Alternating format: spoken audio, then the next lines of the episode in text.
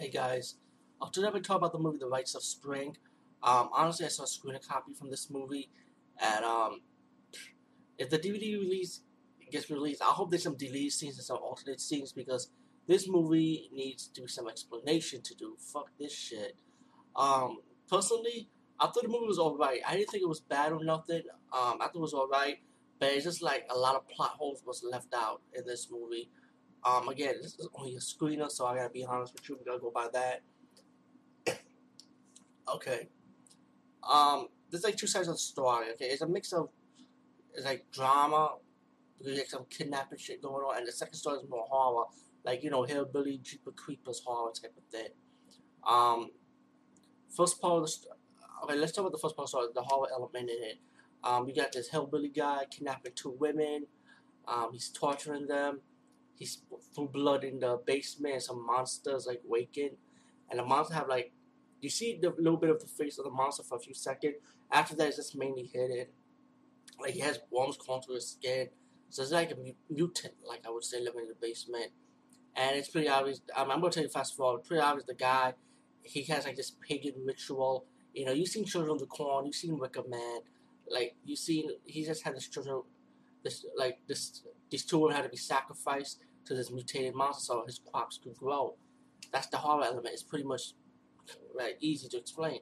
Second element, you got these couple, and there's a, there's a friend that he knows got a plot of kidnapping of this little girl, and then of this rich family, so they could get money and pay off the debts. And you know that's the second part of the story. And then later on, the two stories were intertwined. You know, right? So you got two genres in this movie, which is which I felt like, I honestly, I'm gonna be honest, I felt like they did a good job at it. I mean, a lot of reviewers trashing this movie, but I felt like they did a good job in it. You know, but again, there is a few plot holes, you know, but like I say, if there's a DVD release for this movie, I hope there is a deleted scenes and some alternate ending, alternate scenes to explain that shit. I hope so. If not, then you got one movie that needs to do.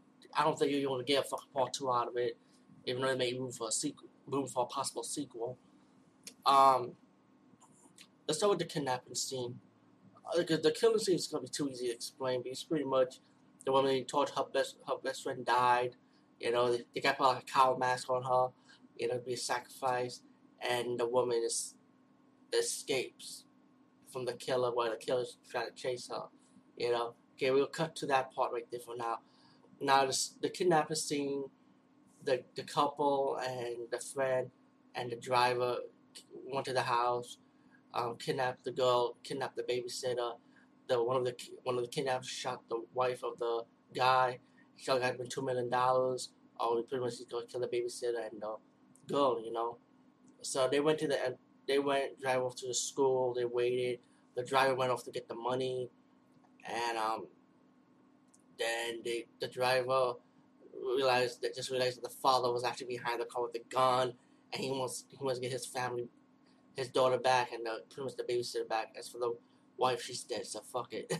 anyway, they dro- drove to, to the empty school. Now let's get to that scene with the hillbilly killer scene. Uh, hillbilly killer, mutated killer, chasing the woman. The woman goes to the empty school where the kidnappers are, by the way. Yeah, take a wild fucking guess. And then the woman inside the school, the killer's going inside the empty school too. Yeah, you you know where we getting at now. And then the then the kidnap. Now we go back to the kidnapping scene when the guy that kills the woman, the wife in the movie, he he's gonna betray his friend anyway because he wants the money all to himself, you know. And the father, like, and the woman that was tied up, the babysitter, she actually picked up the gun and she was part of the plan. So the guy and his woman gonna kill all the more so he could get the money for himself you know. But the father got shot from the babysitter. That be, that was all wasn't the plot in the first place. That was that was the reason why they were going in the house and shit, you know. And then while they were trying to kill the couple and just to, so they could run off the money, that's when the blonde girl that survived from the hillbilly mutated killer bumped into the gun gun guy, and um the killer killed the babysitter, and the killer's house killed everybody off in the empty schoolhouse. Um, the little girl that was in the movie that was kidnapped, guess what? She finally escapes, and guess what? She runs off, and some mysterious guy just grabbed her. And it's pretty obvious. I think the mysterious guy is probably the hillbilly guy not the hillbilly mutated killer, but the hillbilly guy that was taking care of the mutated killer, probably. And after that, it just disappeared. Like from that from that on to the to the end of this movie, you don't know what the fuck happened to this little girl. I'd be like, what, what happened to the fucking kid? I'd let the credits roll up. Ain't no explanation. You know what I'm saying?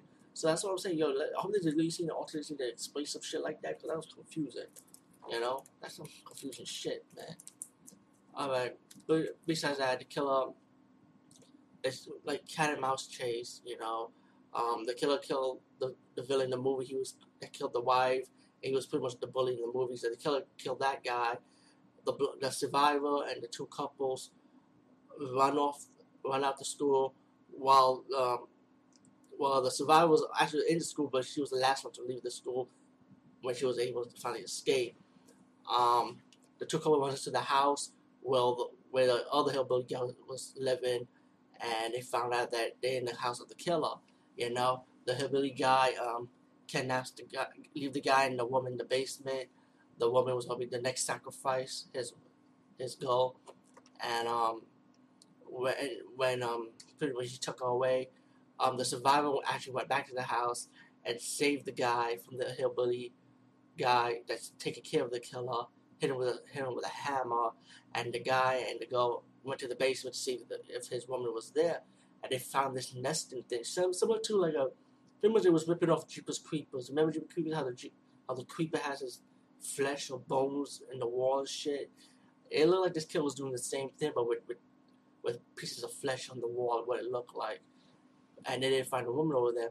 So the survivor and the guy walked to the cornfield and saw a scarecrow of the goat head, and that was his woman was a scarecrow like.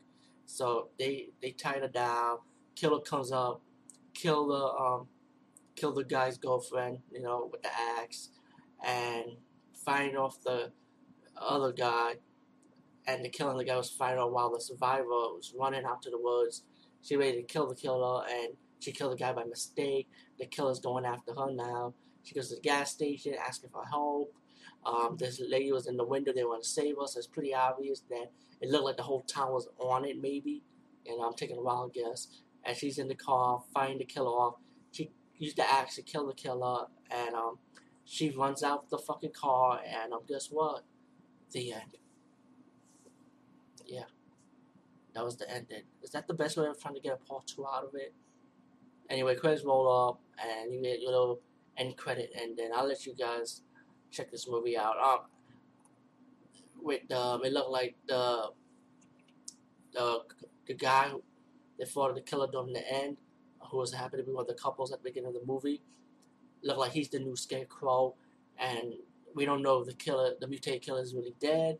We don't know if the hillbilly that took care of the mutated killer is dead or, or not. We don't know if somebody else taking over for them. We don't know what's going on, man. That's why we gotta wait for part two, hopefully. You know, but would you want to see a part two of another movie that's nothing new the genre? You know?